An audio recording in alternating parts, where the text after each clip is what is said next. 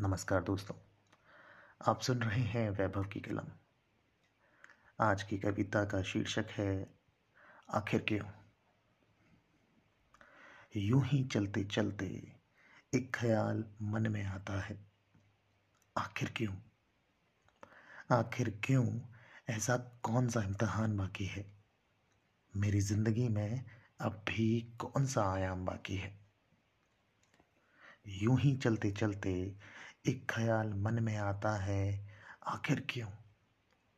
आखिर क्यों ऐसा कौन सा इम्तहान बाकी है? मेरी ज़िंदगी में अब भी कौन सा आयाम बाकी है?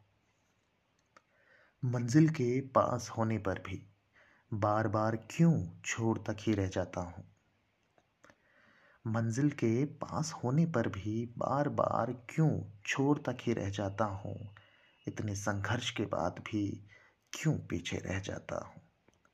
आखिर क्यों? आखिर क्यों इस बदलते ज़माने में मैं खुद को नहीं ढाल पाता हूँ? इस ज़माने के शोर में मैं क्यों मौन रह जाता हूँ?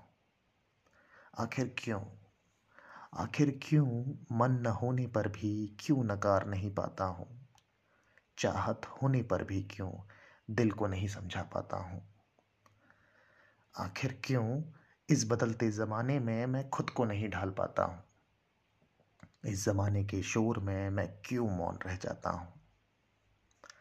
आखिर क्यों मन न होने पर भी क्यों नकार नहीं पाता हूँ?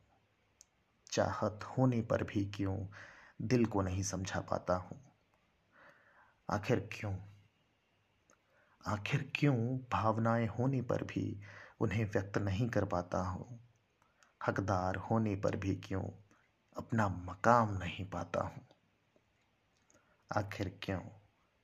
भावनाएँ होने पर भी उन्हें व्यक्त नहीं कर पाता हूँ। हकदार होने पर भी क्यों? अपना मकाम नहीं पाता हूँ।